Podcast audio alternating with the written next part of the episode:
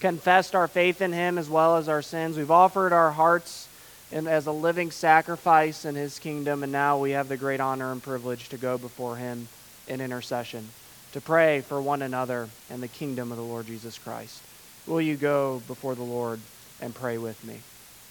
Our Heavenly Father, we approach you in your magnificent light, that through your grace and mercy we would come before you, the one who knew no sin, who became sin for us, that while we were yet sinners, Christ died for us. We thank you, O Lord, of this great, humble, and honored privilege as your children to gather and to worship you, but also to offer up all of our deepest needs before your kingdom.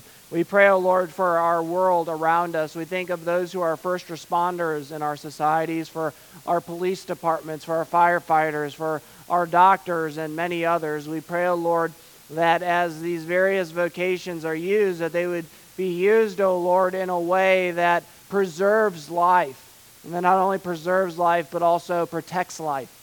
We pray, O Lord, that you would bless those who are on the front lines, who often put their own lives in danger's way in order to protect ours.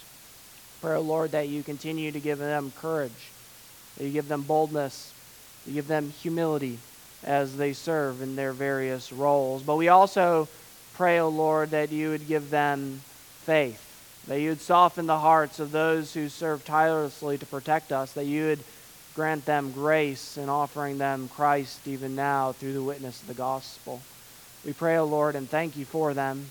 And we pray, O Lord, that you would soften all those who serve in this regard to confess Christ, the true King over all the earth. We pray also, O Lord, for the work of the church and its mission. We think of the various seminaries that are supported throughout the PCA. We think of Reformed Seminary, Covenant Theological Seminary, Greenville Seminary, Westminster the- Theological Seminary, and there are many others.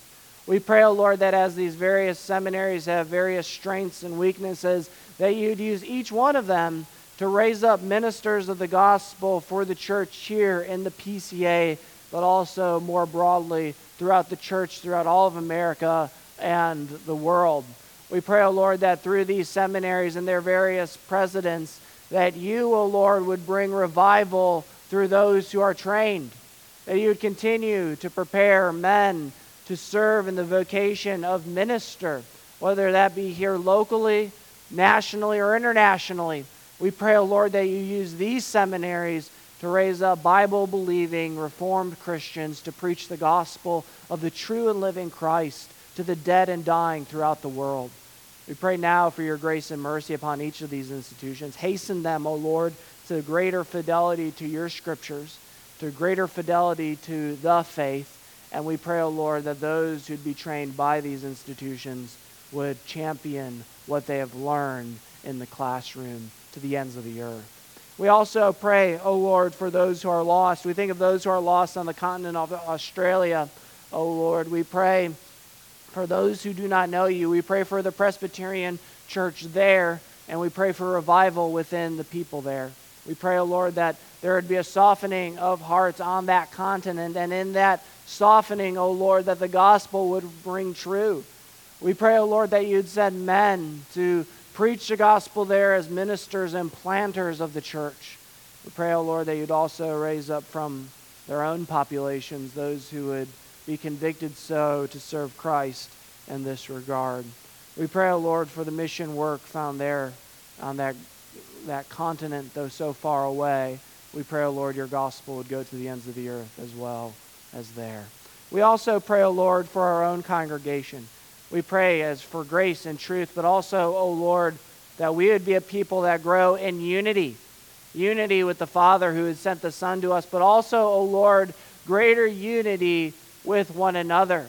We thank you, O Lord, for our fellowship groups that often meet and seek to facilitate this unity. But we also pray, O Lord, for greater unity within our body. That all who see Providence Presbyterian Church would see a unified church, not a church merely unified by being uh, joyful with one another, but a church that is unified by what the Scripture teaches, by the doctrines of the faith. O Lord, reform our hearts and minds to have greater unity of who you are in the Lord Jesus Christ. But in that great unity, that we would also find great enjoyment in one another as we profess that great doctrine. We pray also, Lord, for those who are ailing in our congregation. We think of each and every one of our own battles with sin. Many of us feel defeated, even in the congregation today. We pray, O oh Lord, for your grace and mercy. O oh Lord, we don't know the ins and outs of every situation within our congregation, but we know that there is difficulty, that there is pain, that there is hurting, and that there is sin that has risen up within our own lives that make us defeated. And so we pray, O oh Lord, as we call upon your Spirit to condescend and be with us, that your Spirit would reign triumphantly in our own hearts and minds. That we would battle sin, mortifying it and killing it, destroying it by the power of your Spirit through the great work of repentance. Be with our congregation now, O, o Lord, as we seek to battle our own flesh, our own flesh and blood, for the sake of your glory. It's in Christ's name we pray. Amen. I invite you to turn with me to the Gospel of Luke, the Gospel of Luke.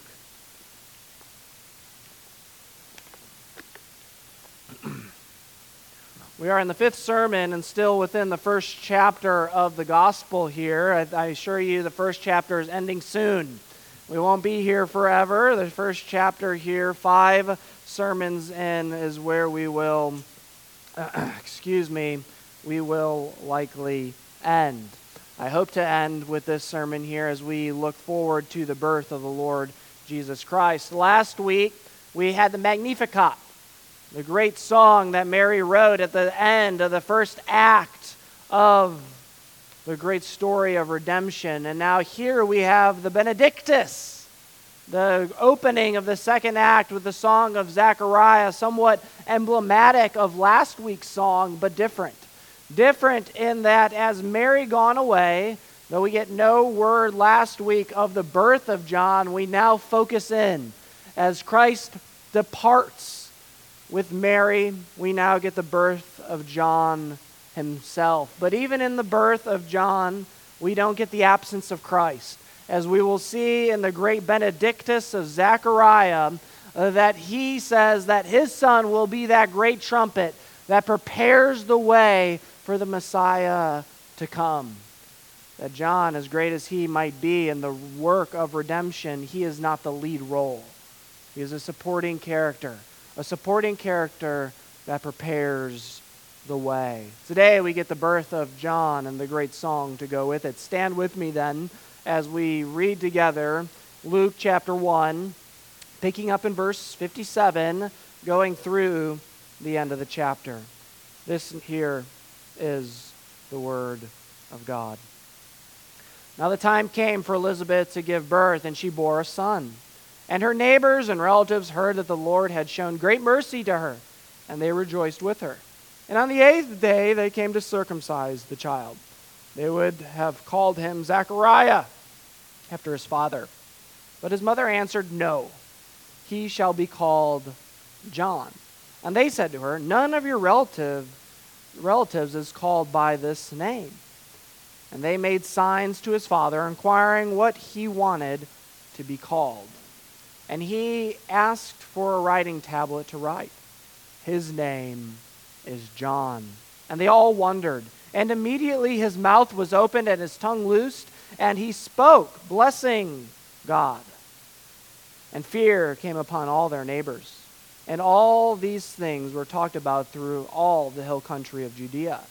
And all who heard them laid them up in their hearts, saying, What then will this child be? For the hand of the Lord was with him. And his father Zechariah was filled with the Holy Spirit and prophesied, saying, Blessed be the Lord God of Israel for he has visited and redeemed his people, and he raised up a horn of salvation for us in the house of his servant David.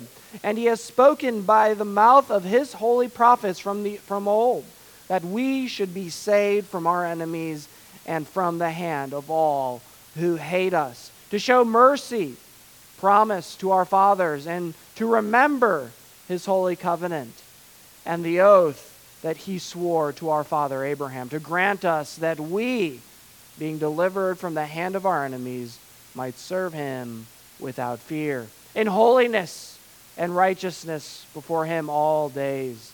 And you, child, will be called the prophet from the Most High, for you will go before the Lord to prepare his ways, to give knowledge of salvation to his people and the forgiveness of their sins, because of the tender mercy of our God, whereby the Son shall visit us from on high, to give light to those who sit in darkness and in the shadows of death, to guide our feet into the way of peace. And the child grew and became strong in spirit, and he was in the wilderness until the day of his public appearance to Israel. Here ends the gospel lesson, and this is the word of the Lord. You may be seated.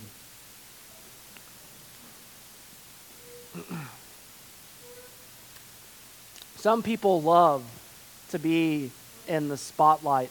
I think it was Theodore Roosevelt's daughter who said that her father wanted to be the bride of every wedding and the corpse at every funeral. And she said this because Theodore loved to be the center of attention. As Mary exits the scene, it is a great and ripe opportunity for John to become the center of attention. But what you notice in this passage is that John doesn't become the center of attention. As Jesus exits the scene, Zacharias sings great songs of joy about his coming son and the work that he will do in preparing not for his life, but the life of another.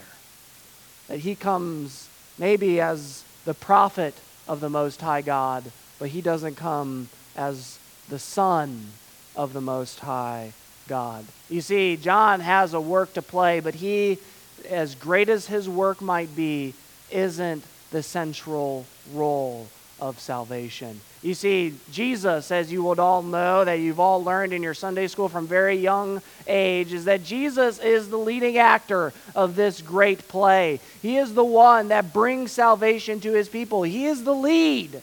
And all around him are support. Some maybe even cast even further aside as background characters. John, as great as his work may be, is not the lead in this play. He is a side character. He is one that prepares the way. He is not the one in the main story here. He's not the lead actor, and neither are you. You have an important role to play in salvation, even as John had an important role to play in salvation, but you are not the lead actor in this story. As you open the Bible, the lead actor, who it all is pointing towards, is the birth and coming of the Messiah, the Lord Jesus Christ. Then, quite naturally, though, all of us have an itch in our heart to be recognized. We want to be the lead. You've heard it many in, in youth group programs that who is the pilot of your heart? Are you leading the pilot? Are you the co pilot? Where are you in this great work of salvation? Well, what we learn here today is that John is in the background. He is a side character preparing the way of the Lord.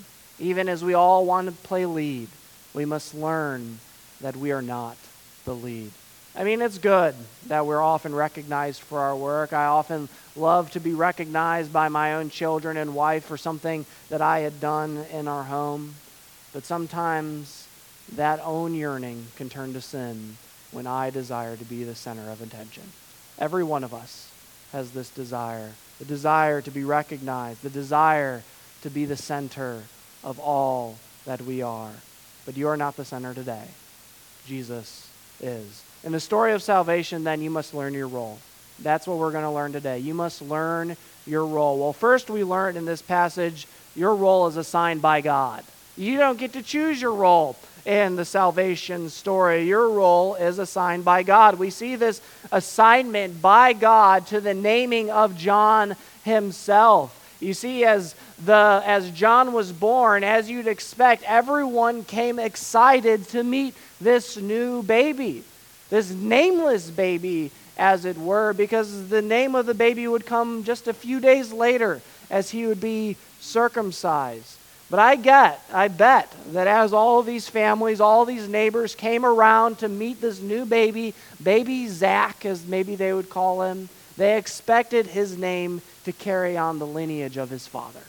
They expected him to be a Zachariah. That was the traditional thing to do at the time. And obviously, this is a traditional family, a faithful family, a family of priests, a family that did not wait like we might wait to baptize our children as they come up and walk up themselves because they're so old.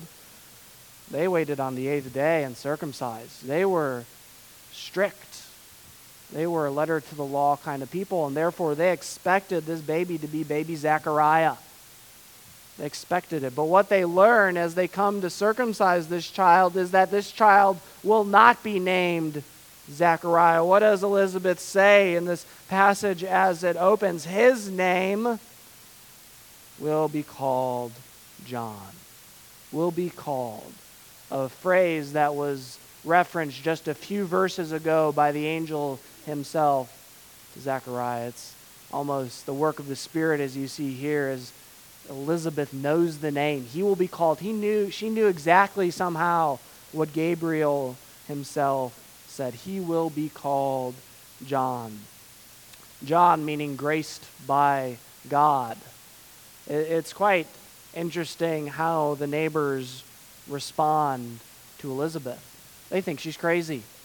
They say, This woman ain't right. There's something wrong here. They have been without child, they have no legacy. And this is the time for them to solidify their legacy by continuing the tradition of naming their child Zachariah to carry on Zachariah's great legacy as a priest and a Levite. And instead they choose John. This lady ain't right. It's much maybe how you would protest my family and how we would name our kids. If my if I if you talk to my wife for any moment of time, you'll learn that I have kooky names that I would name our children, and you would be floored if we came up here to baptize our own child with some of those names. Uh, we don't know if we have a boy or girl, but some of the names I like are Cornelius, Archibald, Edmund, Herman, Geerhardus. I brought baby Geerhardus up here to baptize him in October. You would say, he ain't right. How on earth did he get his wife to name that child Geerhardus. You would turn away from me to my wife. You would learn quickly, as she would confirm the name, there must be something just wrong with this family. And that's how these people thought in this passage. They, they said, well, we went to Elizabeth. She seems out of her mind, like Pastor Scott seems out of his mind with naming conventions. So let's go to the other authority. Let's see if we can clear this up by going to the Father. And it is a remarkable experience here that apparently Zacharias not only lost his tongue, but he also lost his ears because they have to make signs to him in order to try to communicate him to him. He is deaf. And he says, Grab me a scrap of clay.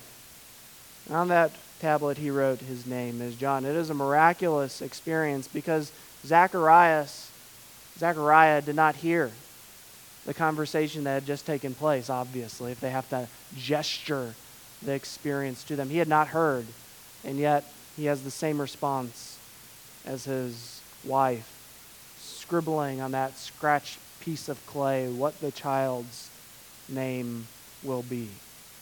You see here, quite simply, we don't choose our role.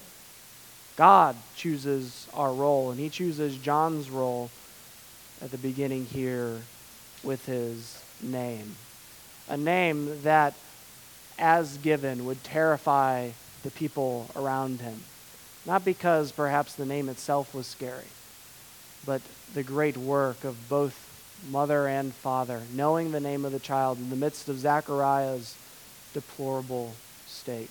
There must be something great going on here. So great that after that word John is finished scribbling, that Zechariah's mouth opens. Verse 64 says, And immediately his mouth was opened and his tongue loosed, and he spoke blessing God. Why is this a significant event? It is a significant event in the life of the coming Messiah that Zechariah had now repented of his former ways.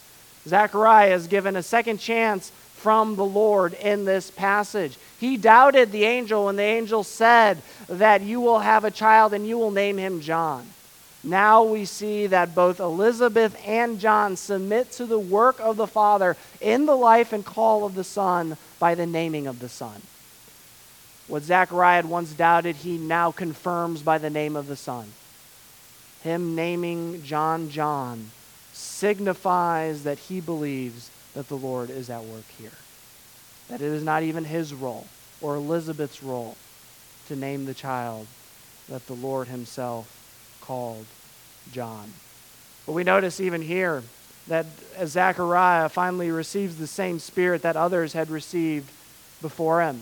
You see that as Zechariah is given a special spirit in verse 67. He is filled with the same Holy Spirit, prophesying as first Mary received, as she received the Spirit, that she would receive the Son. Then Elizabeth would receive, as she did last week, as she declared the glory of God as she came into the presence of the Christ. That same Spirit now condescends to Zechariah. There's a revival service in this small town where many people are receiving the Spirit and prophesying and giving declaration for what the Lord has done and will do. It creates fear within the people. The man that they had not heard say a word in nine months, who can't appear to hear anyone, now bursts forth with joy at the one who has come. It stirred fear and wonderment. The same wonderment that Mary would have as she heard the work of, the God, of God in giving her a child. That same wonderment and fear bestows all who comes in contact with it. It was an unsettling experience. Not only did they name a child outside of naming conventions, this once mute and seemingly dumb man has regained all his function. Sometimes when we don't expect something, it, it makes us uh, jump. Uh, we, we can jump. I think of my own home in the same regard. When my wife, she creeps around the house, not intentionally, she is so quiet, and she'll just appear behind me. And when I turn around or step back and bump into her, it makes me jump. I don't expect it. It's the same here as the people hear the words of Zechariah blessing the Lord in great triumph. A man, they expected a quiet, somber experience, a quiet house with a quiet priest of a husband, now bursts forth with joy, startles all that are around, because Zechariah declares the role of God for John. It is not his role, but God's role. Our role then isn't like Zechariah's or like John's role. We do not prepare the way for the Messiah like John did, but it is analogous that the Lord chooses our role.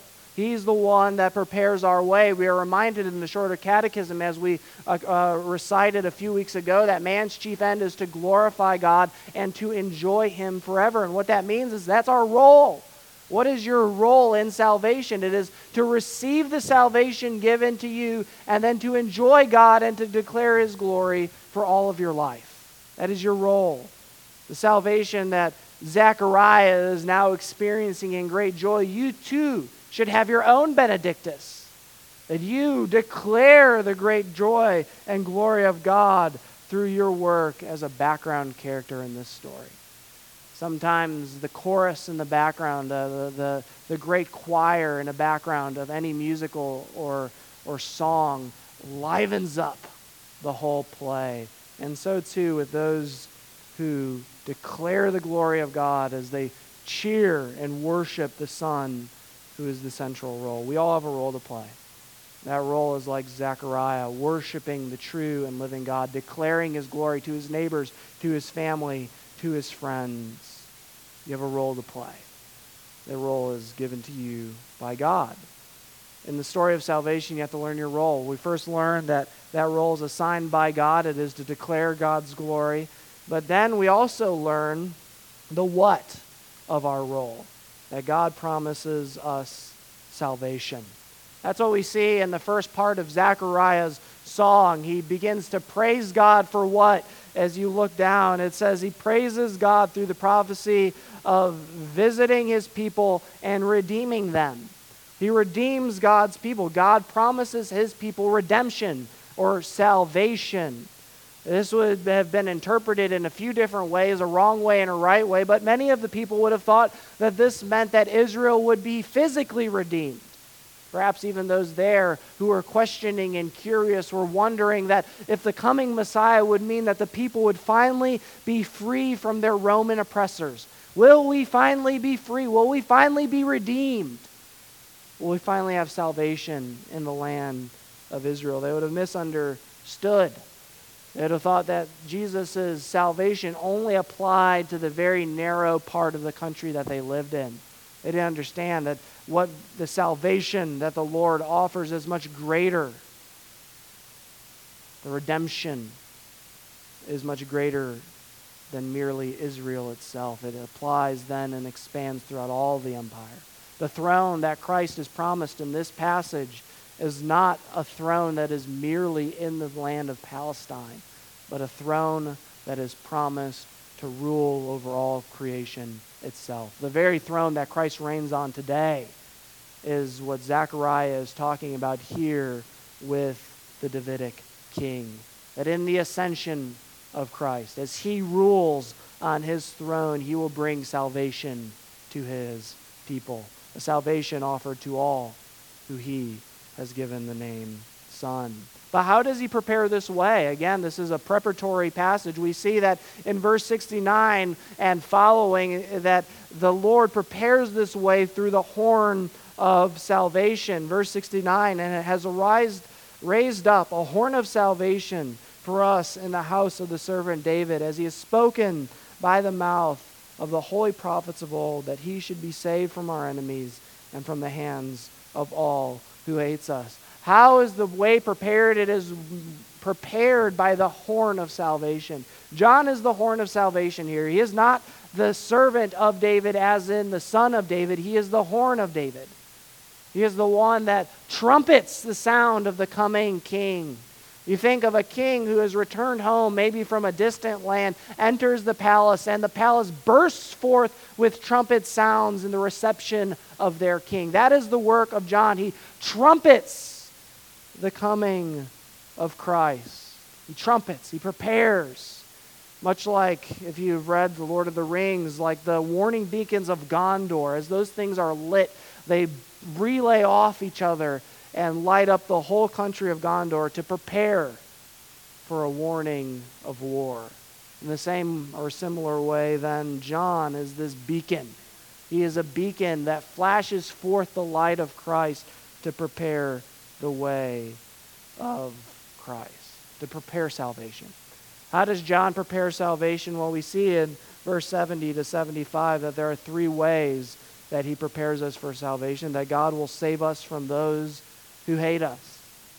He'll save us from our enemies. This is both external and internal. He saves us from the enemies in the outside world, those who seek the destruction of God's people, but He saves us from ourselves, our own sin. That's who He prepares the way for. That's what this salvation includes, but it also includes mercy remembering the Lord's covenant with us, and also it reclu- includes making us righteous. The Lord doesn't only free us from our sin, but He makes us righteous. He extends mercy to us. You may feel somewhat crummy today as you come to worship the Lord. As we had the brief moment to confess our sins to Him, you, you say, I don't have enough time. I need more time. This one minute, even if that is not enough, I've had a bad week. Well, the Lord comes in his salvation to free you from yourself, from your own sin. He grants you mercy on this Lord's day. He grants you mercy as he remembers his covenant with you, that he himself will walk through the parts, that you might be saved in him, and that in that salvation you would be made right and holy. How are you made holy? It is through the salvation that the Lord brings. But I know you because I know myself. And I know that I'm like what Proverbs 26 says. You all know the verse well. That like a dog returns to his vomit, so a fool repeats his folly. How often on the Lord's day do you confess the same sins? The same sins to your God. We are like that dog. But in the Lord's grace and mercy, he offers us salvation, the salvation that is prepared for by this great prophet, by the prophet John. In the story of salvation, you must learn your role. Your role is assigned by God. God promises you salvation. And lastly, we learn that our salvation comes by forgiveness. How does how are you made right with God? It is through the forgiveness of your sins. And that's what we see in the last part of the song here. And you, child, will be called the prophet of the Most High, for you will go before the Lord and prepare his way to give knowledge of salvation to the people in the forgiveness of their sins. How does the God how does our God bring salvation to us? It is by forgiving all of our iniquities, all our wrongs, from the smallest sin that we commit to the greatest sin that we commit. He comes bringing salvation through forgiveness. And that is the work of John in the wilderness. He preaches salvation through the forgiveness of sins by the coming Messiah. Who will forgive you? John doesn't say, I will forgive you. It is not his work or duty to forgive. Rather, it is to prepare people to look to the one who will forgive. Salvation comes through the forgiveness of sin. What we learn here in the work of John as the greatest prophet is even being the greatest prophet means that you are subordinate to the Son of the Most High.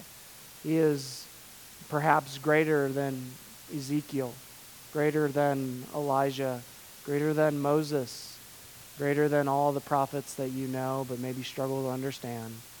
He is the greatest prophet. And yet, even the greatest prophet of Israel yields all over to Christ. You see it in but a few chapters or verses where John meets the Messiah. And in that meeting of the Messiah, he loses his disciples.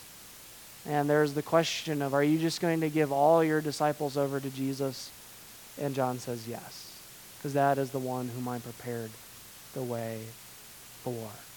The salvation that comes through forgiveness. John prepares the way for the light, but he himself is not the light. That's what you see in verse 78 of the tender mercy of God, whereby the sunshine shall rise, uh, shall visit us from on high. The, the work of John is prepar- preparatory even in that he prepares the way for the light, as John chapter 1 in the gospel says he does. There was a man sent from God whose name was John. He came as a witness to bear witness about the light, that all might believe through him. He was, though, not the light, but came to bear witness about the light. John's witness is to prepare. He bears witness to Christ. And how does he bear witness to Christ? He reveals that salvation comes through the forgiveness of sins by the Messiah. The light that we then possess as John prepares our way is the light that is Christ Himself. The one that forgives is the one that shines His light into our own dark hearts. Though we might be ashamed of our own sin and our own past, we have a, God that shines brightly in our own hearts as we confess our sins to Him and call upon Him in forgiveness. It is remarkable that, that the Lord would bring redemption to a people such as us. He does so through the confession of sin, through repentance. Redemption in our own culture has a much different connotation than that in Scripture. I think of watching football and various sports, and when, a, when a, an athlete fails, it is to his own shame that the entire fan base hates that person. Uh, they hate them. I, I think of, of, Robbie Gould, good as Gould, as we would say for the Chicago Bears. He very rarely missed kicks. We, we loved Robbie. He's a Christian too, though that's not germane to the illustration. Uh, but when he did miss a kick, we did not forgive him. Though he can make great kicks with great consistency, when he missed a kick, we were harsh with him until he finally made a good kick again. And what do you call that? You call that redemption. He has redeemed himself. When, when Jay Cutler threw his 700th uh, interception, we only forgave him when he threw a touchdown pass. He finally did something good. He was redeemed. That is not how the Lord uses redemption. The Lord uses redemption and not that, okay, I failed and now I must redeem myself. That's probably how you view it. Uh, how do I make myself right with God because I sinned throughout this week? How do I make myself? Well, I will redeem myself. I will do something good. I will give money away. I will, I will help someone in need. I'll be selfless this week. We think of redemption in the way that the world thinks of redemption. But what this passage teaches us that salvation and redemption don't come by us doing what is right. It comes by the coming Messiah that saves us. We are not the central role. We are not the actor, the lead actor in this story. It is Christ. And your redemption doesn't come by you doing right this time. It comes by the Son that died for you. The story of salvation in this story, you must learn your role. It's a background role. It is cheering on the Christ and worshiping the one that grants you salvation through the forgiveness of sin. You must learn your role. You must step out of the spotlight this morning, step out of it, and recognize your own humble role as one who's in the background worshiping the great God that saved you. We all have the same ailment. We all want to be the center of attention. We all want to be the lead, but not today. Today, if you hear his voice, call upon the Son that gives you salvation. Be like John. Learn your role. Be like Zechariah. Learn your role. A role of praising the great God that saves those through the forgiveness of sins. Let us close in prayer. Our Heavenly Father, we thank you that it is not by our work, but by your work that we might have life today.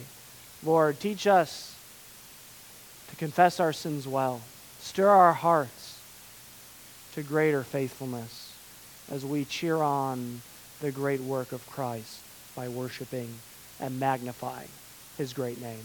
It's in Christ's name we pray. Amen.